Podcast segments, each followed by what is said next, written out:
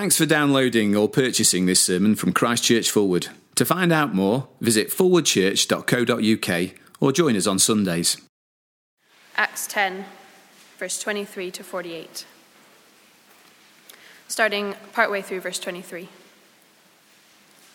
The next day, Peter started out with them, and some of the brothers from Joppa went along. The following day, he arrived in Caesarea. Cornelius was expecting them and had called together his relatives and close friends. As Peter entered the house, Cornelius met him and fell at his feet in reverence. But Peter made him get up. Stand up, he said. I am only a man myself. Talking with him, Peter went inside and found a large gathering of people. He said to them, You are well aware that it is against our law for a Jew to associate with a Gentile or visit him. But God has shown me that I could not that I should not call any man impure or unclean. So when I was sent for, I came without raising any objection. May I ask why you sent for me? Cornelius answered, Four days ago I was in my house praying at this hour, at three in the afternoon. Suddenly, a man in shining clothes stood before me and said, Cornelius, God has heard your prayer and remembered your gifts to the poor. Send to Joppa for Simon, who is called Peter. He is a guest in the home of Simon the tanner, who lives by the sea. So I sent for you immediately, and it was good of you to come. Now we are all here in the presence of God to listen to everything the Lord has commanded you to tell us. Then Peter began to speak. I now realize how true it is that God does not show favoritism, but accepts men from every nation who fear him and do what is right. You know the message God sent to the people of Israel, telling the good news of peace through Jesus Christ, who is Lord of all. You know what has happened throughout Judea, beginning in Galilee after the baptism that John preached, how God anointed Jesus of Nazareth with the Holy Spirit and power, and how he went around doing good and healing all who were under the power of the devil, because God was with him. We are witnesses of everything he did in the country of the Jews and in Jerusalem. They killed him by hanging him on a tree, but God raised him from the dead on the third day and caused him to be seen. He was not seen by all the people, but by witnesses whom God had already chosen, by us who ate and drank with him after he rose from the dead. He commanded us to preach to the people and to testify that he is the one whom God appointed as judge of the living and the dead. All the prophets testify about him that everyone who believes in him receives forgiveness of sins through his name. While Peter was still speaking these words, the Holy Spirit came on all who heard the message. The circumcised believers who had come with Peter were astonished that the gift of the Holy Spirit had been poured out even on the Gentiles, for they had heard them speaking in tongues and praising God. Then Peter said, Can anyone keep these people from being baptized with water? They have received the Holy Spirit just as we have. So he ordered that they be baptized in the name of Jesus Christ. Then they asked Peter to stay with them for a few days. Heavenly Father, we've just been thanking you and uh, praising you for your open word. And uh, we do want to do that again now. Thanking you also that this is a powerful word, and that in the passage we just had read to us, we can see some of that power at work by your Spirit. And so we pray that tonight, Father, by your Spirit, you would be powerfully at work through your word in our hearts for our good and for your glory. In Jesus' name, amen. Good. Well, if you could uh, keep that passage uh, from Acts chapter 10 open in front of you, uh, that would be very helpful indeed. It's page 1104 if you've lost it.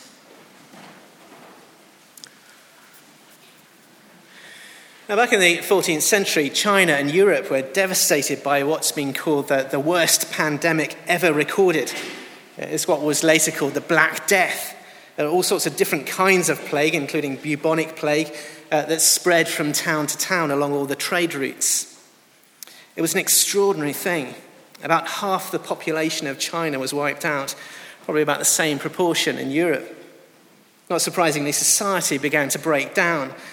Everyone lived in fear. And also, not surprisingly, people were desperate to avoid it, desperate to find some sort of cure.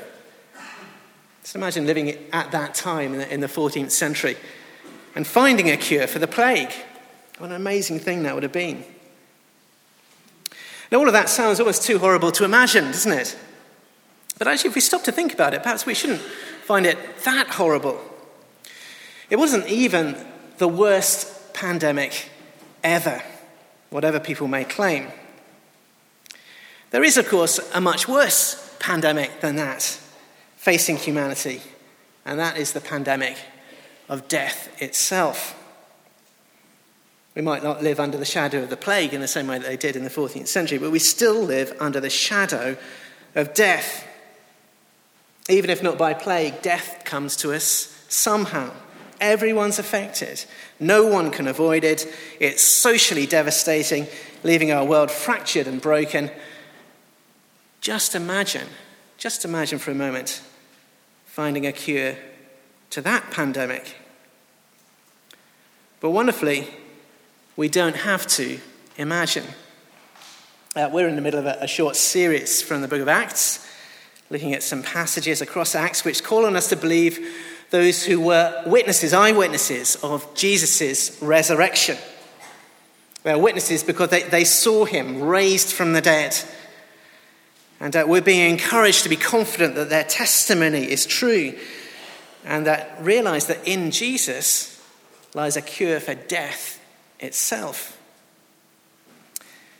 So, last week, for example, in Acts chapter 3, we, we met a man crippled from birth as he sat at the temple gate, unable to move. He was a picture of the, of the shadow of death, the broken world in which we live, a, a world without hope.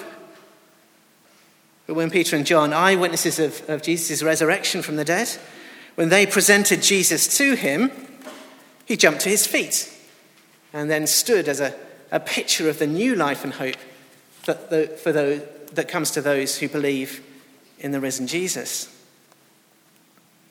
But I guess one of the questions that might leave us with is, is this. You know, that sounds great, doesn't it? It sounds great that that person back then benefited from that. Uh, but who else can benefit from it? Who, who exactly can benefit from Jesus' resurrection? Uh, can I benefit, uh, for example? Can you benefit? You see, there's an issue here because all of the people who have benefited from Jesus' resurrection to this point in the, in the book of Acts have been Jewish. Uh, we'd expect that. Uh, the Jewish people were God's treasured possession. Uh, we'd expect them to benefit. The question is can anyone else benefit? Well, the answer in our passage tonight is a very, very emphatic yes. Cornelius is a Gentile, he's not Jewish, and he and all his household and all his friends come to benefit for Jesus' resurrection in a very dramatic way. So, the main purpose of our passage tonight should be very clear to us it's to give us confidence that anyone who fears the Lord can benefit from Jesus' resurrection if they believe in him. Anyone who fears the Lord can benefit from Jesus' resurrection if they believe in him. And if you glance across the page there to, to chapter 11, verse 8, you can see that purpose absolutely and clearly confirmed. Uh, when Peter goes back to Jerusalem after all this and he, he tells them what happened, this is what they conclude. So then, God has granted even the Gentiles, even these non Jews, repentance unto life. It's extraordinary. It's for everyone. Anyone who fears the Lord can benefit from Jesus' resurrection if they believe in him.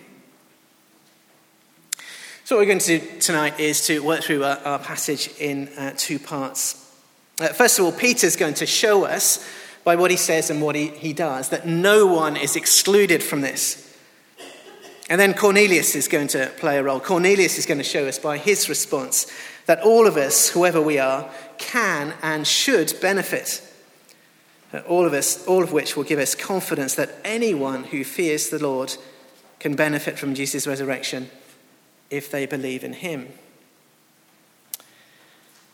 So let's begin uh, with Peter in verses 23 through to 29.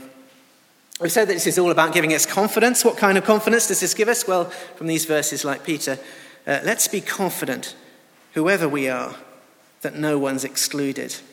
Confident that no one's excluded.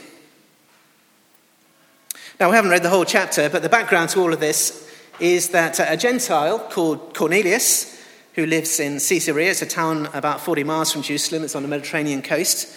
Uh, Cornelius has had a visit from an angel. And the angel has told him to send men to Joppa, which is a, a little further down the coast, uh, to bring back someone called Peter. Uh, before they arrive in Joppa, Peter himself has a vision and calling him to eat what he would have considered unclean food, what he would have considered as a, a Jewish person unclean food. He can't quite believe that he's been asked to do that, but a, a voice rebukes him Do not call anything impure that God has made clean. Then the men arrive and uh, take him to Cornelius' house in Caesarea. And uh, we can see at the beginning of our passage that Cornelius is very pleased to see him. And when Peter goes inside, and sees a large gathering of people there. Listen again to what he says. Let me read from verse uh, 28. Uh, Peter said to them, You are well aware that it is against our law for a Jew to associate with a Gentile or visit him. But God has shown me that I should not call any man impure or unclean. Uh, so when I was sent for, I came without raising any objection. So you see how it is. It used to be like this Jews should not associate with Gentiles. Jews should consider Gentiles unclean and keep away from them by law. A barrier was placed between them. But now things have changed. Peter has been told, Do not call anything impure that God has made clean. And so Peter now says, God has shown me that I should not call any man impure or unclean. Now, not that Cornelius, uh, for example, even though he fears God, is by any means morally pure. We'll think about that shortly. Rather, Peter is now free to engage with him and speak with him without being corrupted by the encounter. In fact, it's more than that. He should now engage with him and speak with him. Now, I suppose the, the main thing that might puzzle us about this is why this barrier was there in the first place. Uh, well, think about it this way. Uh, think about uh, what I began with tonight uh, Europe in the 14th century, ravaged by the plague. Uh, and remember that I'm comparing this, deadly, uh, this to the deadly plague that, that affects the world in every century the plague of sin and immorality and hostility to God that leaves humanity under the shadow and curse of death. But think back to the 14th century, uh, ravaged by the plague. And suppose uh, we were in a country then and we set apart one town, just one town, as different. Different, a sort of haven of healthiness in a plague ridden land, a sort of plague free town. Now, I think uh, you'd agree it would make sense if you were to do that, and especially if you lived in a town like that, uh, to put the highest, thickest wall around that town you could manage uh, to protect the inhabitants from the plague outside. Well, it's like this the, uh, the Jewish circumcision laws, the food laws, and other laws about purity and cleanliness and cultural distinction were like that wall. They were a protective wall put in place by God Himself to keep His people well away from the immorality and idolatry of the world around them. They were put in place to help them, to help them to be different, to be, to be holy. Now, the tragedy of the history of the Jewish people is that, on the whole, they, they did end up failing in that holiness. You know, they failed to be the kind of distinctive people they should have been. They failed to be morally different. They became, as a nation, just as immoral, in many ways, just as idolatrous, as the nations around them. It was a bit like in our 14th century town, uh, finding just as much plague inside the town as there was outside the town in surrounding countryside. Uh, it wasn't a problem with the wall around the town, it was a problem with the people. But once it had happened, of course, we'd have to say that the wall had lost much of its usefulness. But now in the book of Acts, we find a new and even greater reason to doubt the usefulness of that wall. You see, in the midst of the Jewish people, a solution to the problem of sin, immorality, and death has been revealed. Uh, Jesus Christ has died on a cross, bearing the curse and sin of sin and death for the forgiveness of his people. And God has raised him to life, a resurrection life others can share in. His Jewish disciples have witnessed it with their own eyes, and other Jewish people have begun to benefit from it. It's as if, uh, thinking back to our, our, 14th century town, an effective and certain cure for the plague has, has been found in the town. And, and some of the inhabitants of the town are, are beginning to benefit from it. Now, what use is that wall around the town? Well, it's no use at all, is it? In fact, it's, it's worse than useless. It's kind of in the way, isn't it? It's a problem. It needs to be opened up, it needs to be broken down. Or similarly, here in the book of Acts, with the solution to death found in the risen Lord Jesus, uh, it's the same with the barrier between Jew and Gentile. It's a barrier that's proved to be incapable of keeping the Jewish people from sin. And now it's a problem, it's an obstacle. And so God cancels it. He says to Peter, Do not call anything impure that God has made clean. And so Peter overcomes all of his instincts all his scruples, everything he used to think about his identity. And he comes to Cornelius and he enters his house and he says, God has shown me that I should not call any man impure or unclean. Uh, he's shown me that he shouldn't consider anyone unreachable with the news of life. And so Peter says, When I was sent for, I came without raising any objection. May I ask why you sent for me? It's a great moment. I guess for any, uh, any Jewish Christians here tonight, uh, the application of this is, is pretty direct. You ought to get fully on board with this mission to the Gentiles, to the nations. Uh, you are to listen to what God has said, overcome your scruples, and do what Peter did, taking the hope of life to your Gentile neighbors or supporting that in some way.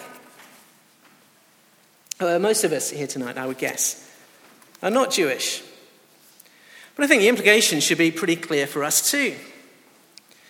You see, what's going on here is that God has declared when it comes to the hope of life in the risen Lord Jesus, there are to be no barriers. There are to be no barriers, none.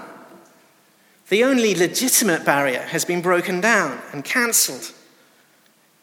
How much more then should all the illegitimate barriers we put up be broken down? All the barriers we invent in our petty squabbles and tribalism.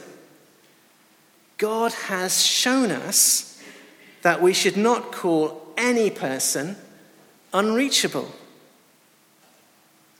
Now, I'm guessing that most of us would want to echo that and agree with that, at least in principle. And yet, what about in practice? What about in practice? What about in our thoughts and in our prejudices?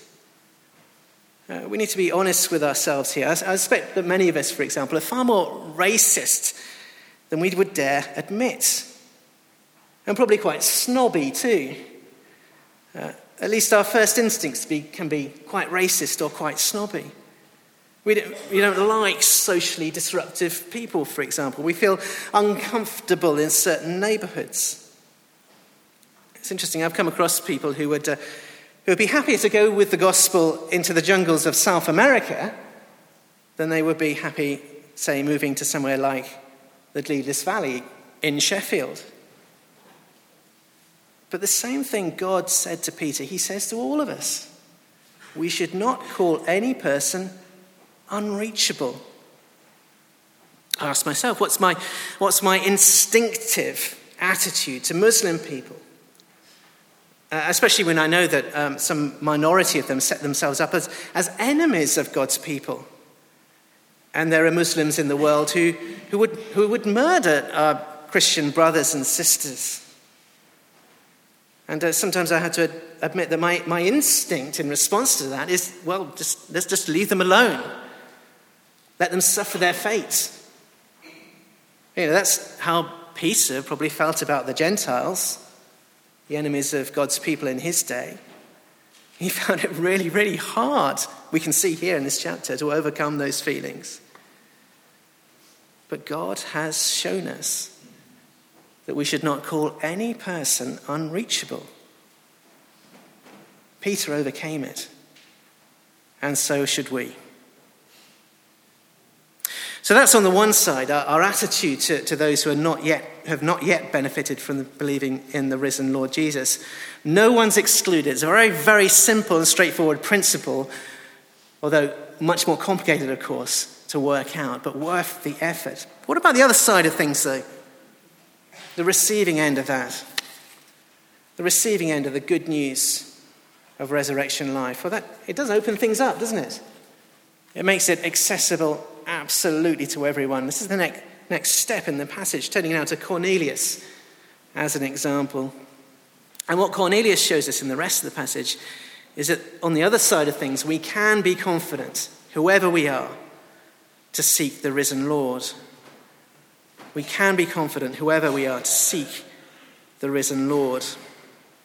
Or just to expand that a little, to seek the risen Lord by listening to his word feeling the urgency and believing in Jesus.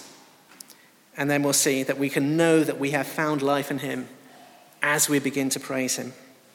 Seek the risen Lord by listening to His word, feel the urgency, and believe in Jesus. This is the example Cornelius and those with him set us as they gather to listen to Peter. Uh, so, for example, take a look at verse 33 with me and how this encourages us to follow Cornelius' example and, and to seek the Lord. Cornelius says to Peter, So I sent for you immediately, and it was good of you to come. Now we are all here in the presence of God to listen to everything the Lord has commanded you to tell us. I sent for you immediately, he says. He's, he's been bending over backwards to meet Peter and hear from him, and over the moon when he comes and arrives. I wonder if that surprises us a little. Well, why might that surprise us? Well, after all, why, why did someone like Cornelius need to hear from Peter? Uh, we learn a lot about him in this chapter. He fears God, he's saying his prayers, uh, he's giving money away. I suspect he was conscientious at recycling. I suppose he sponsored numerous needy children in Africa. He uh, donated his hair to the Little Princess Trust, was generally considered an upright and outstanding member of his community. Surely, we might think, that's, that's more than enough, isn't it? This is a good guy. Why does he need to worry? Surely this is enough to get him on the right side with God. Well, clearly he came to realize no, that was not enough. Without Jesus, he was just like everyone else, a sinner in need of forgiveness. But how do we seek the Lord? How do we seek the risen Lord? Well, according to Cornelius, we seek the Lord by listening to his word. Look again at the phrase in the middle of verse 33. Cornelius says this He says, Now we are all here in the presence of God. It's a very striking claim to make, isn't it? Now, of course, there is a sense that, that God is, is, is present everywhere in his creation. But what, in what sense was he especially present at that moment? Now, Peter was just a human, as he's, as he's just reminded us.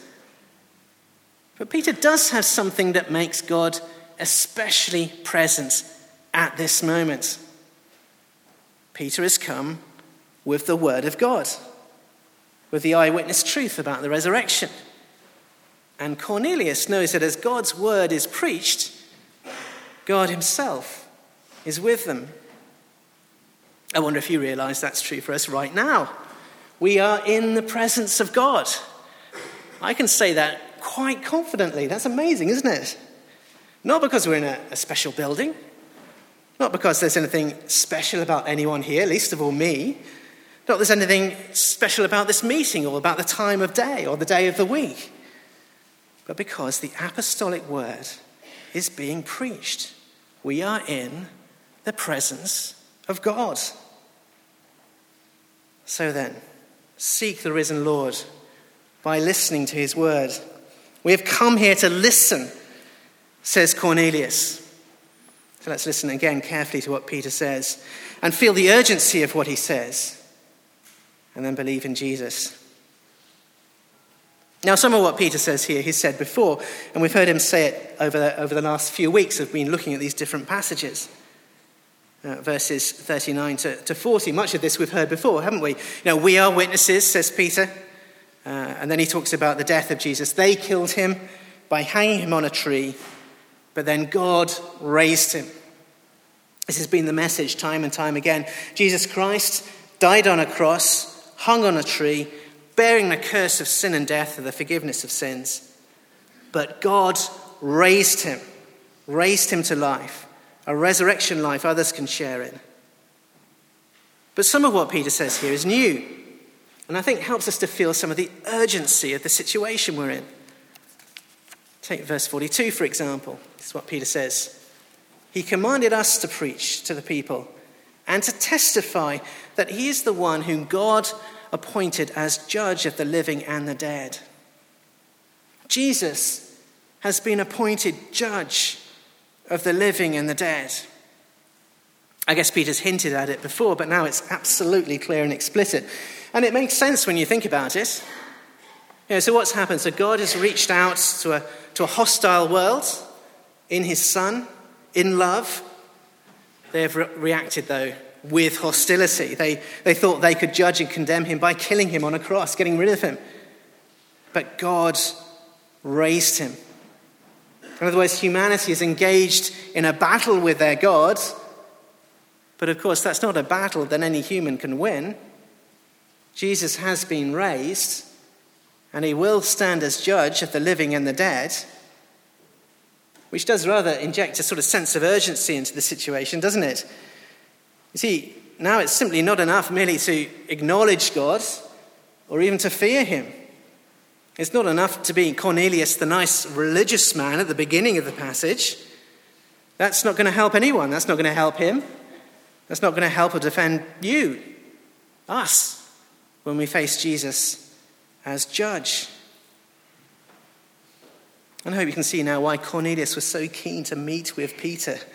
Because Peter's come with the message of verse 43. Verse 43 All the prophets testify about Jesus, that everyone who believes in him receives forgiveness of sins through his name. Everyone who believes in him. Everyone. Even Cornelius. Even Gentiles like Cornelius.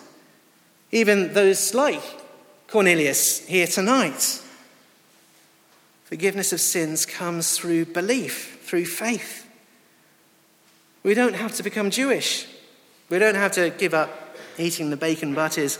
We just have to feel the urgency and believe and to entrust ourselves fully to the one who died that sin bearing death on the tree, so that his resurrection life can become our resurrection life. Believe in his name, and our God will indeed act powerfully in us, just as he did for Cornelius.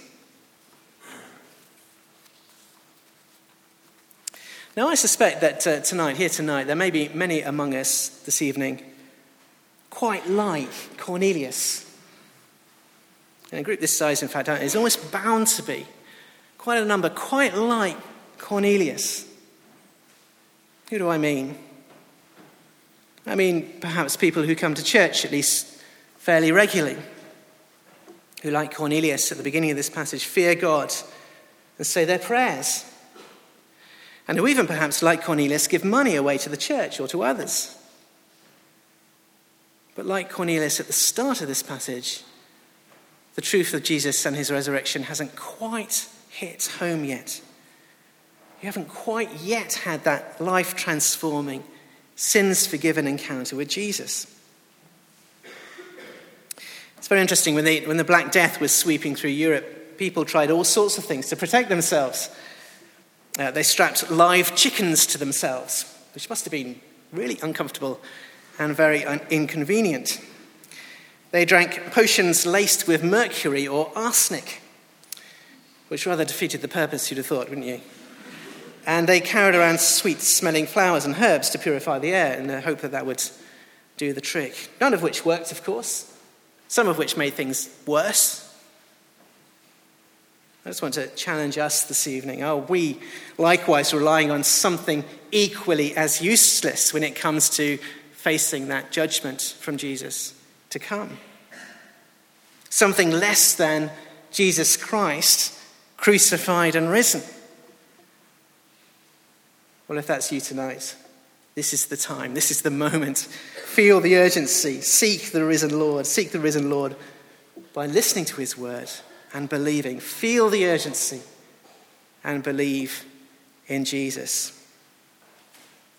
And finally, then, uh, we can all know that we've found that resurrection life, be confident in that resurrection life, as we begin to praise Him for it from the heart. Uh, back here in Acts chapter 10, those watching what was happening in Cornelius' house actually knew straight away that these Gentiles had found life through the Holy Spirit. Uh, look at verse uh, 44.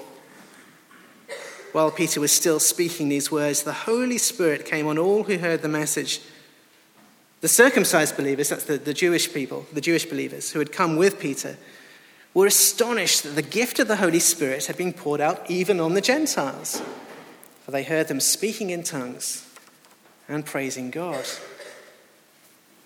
So, even as Peter was speaking, the divine power of the, uh, of the words he was speaking, the, the resurrection words to bring new life, became obvious to everyone there. And it became very obvious in a dramatic way that God Himself was working in these people, that the Holy Spirit had been poured out on them. How was it obvious? Verse 46 they were praising God in tongues. Uh, that is, as you can see from the footnote, they were praising God in, in other languages. Uh, we know from uh, chapter 2 of Acts that when the same thing happened back in Jerusalem uh, on the day of Pentecost, those visiting Jerusalem from many nations were able to hear the apostles declaring the wonders of God in their own languages. That's the, what the word tongue means, it just means language. Um, I suppose if we were to do that kind of miracle here tonight, it would be like me suddenly praising God in Russian or, or Chinese or in Hindi, languages I, I really know nothing about. Now, I know there's much more we could say about this, uh, which we don't really have time for now.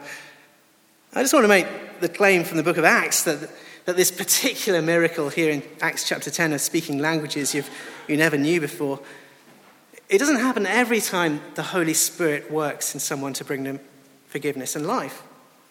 In the book of Acts, in fact, it only happens three times uh, to show very specific things. And what it's doing here is serving a, a very, very specific purpose uh, of proving to the Jewish believers beyond all doubt that God had granted even the Gentiles repentance unto life without them becoming Jewish. But I do want to say to you that if you respond to the apostolic word tonight, uh, maybe for the first time, uh, maybe not, maybe you've already responded, and you find yourself from the heart praising God in your own language, in your own tongue, in English, then you are part of what this miracle in Acts chapter 10 points to.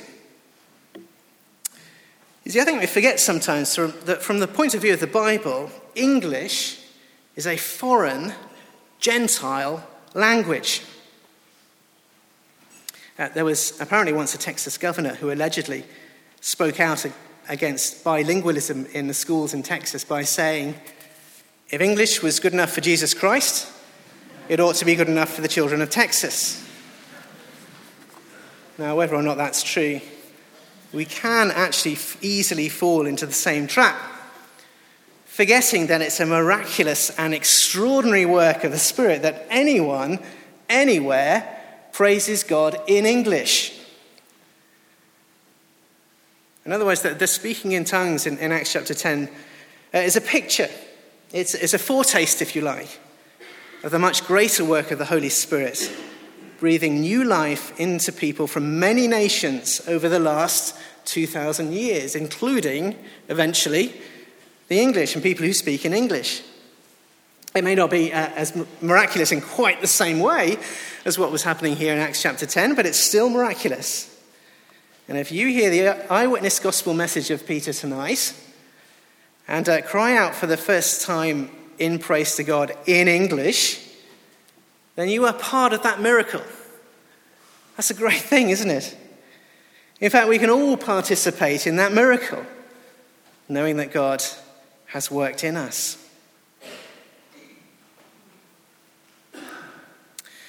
Imagine you did live in, in 14th century Europe and did amazingly somehow find a fail safe cure for the Black Death. You'd be pretty popular, I would guess. One would hope that people would be going out of their way to get that cure that you had invented to as many people as possible, regardless of their social status, of their nationality, or their ethnicity.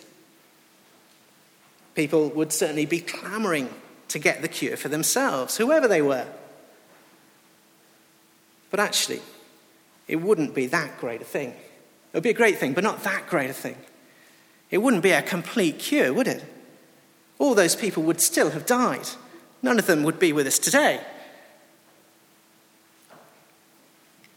So I do hope we've been reminded tonight just how amazing the powerful news of Jesus' resurrection is. In the risen Lord Jesus, we have access to a cure. Not for the Black Death specifically, but for death itself.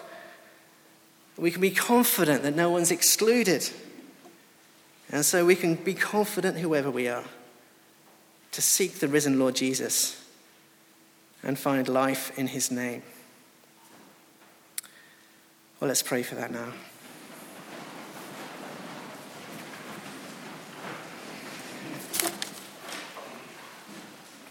Heavenly Father, we just want to thank you for, from the bottom of our hearts for this amazing news. And uh, thank you for the encouragement that there are no barriers now, no one's excluded from this. We pray that that should challenge us uh, to take the news of Jesus across every boundary, breaking them all down, spreading out that hope of life. And I do want to pray specifically for anyone here tonight who has not yet come under that blessing, that they could realize that whoever they are, this is for them. They can access it through the Lord Jesus. We pray that this would be a moment where that strikes home as true and that by your Spirit you would work powerfully in them even tonight. And we ask it in Jesus' name. Amen.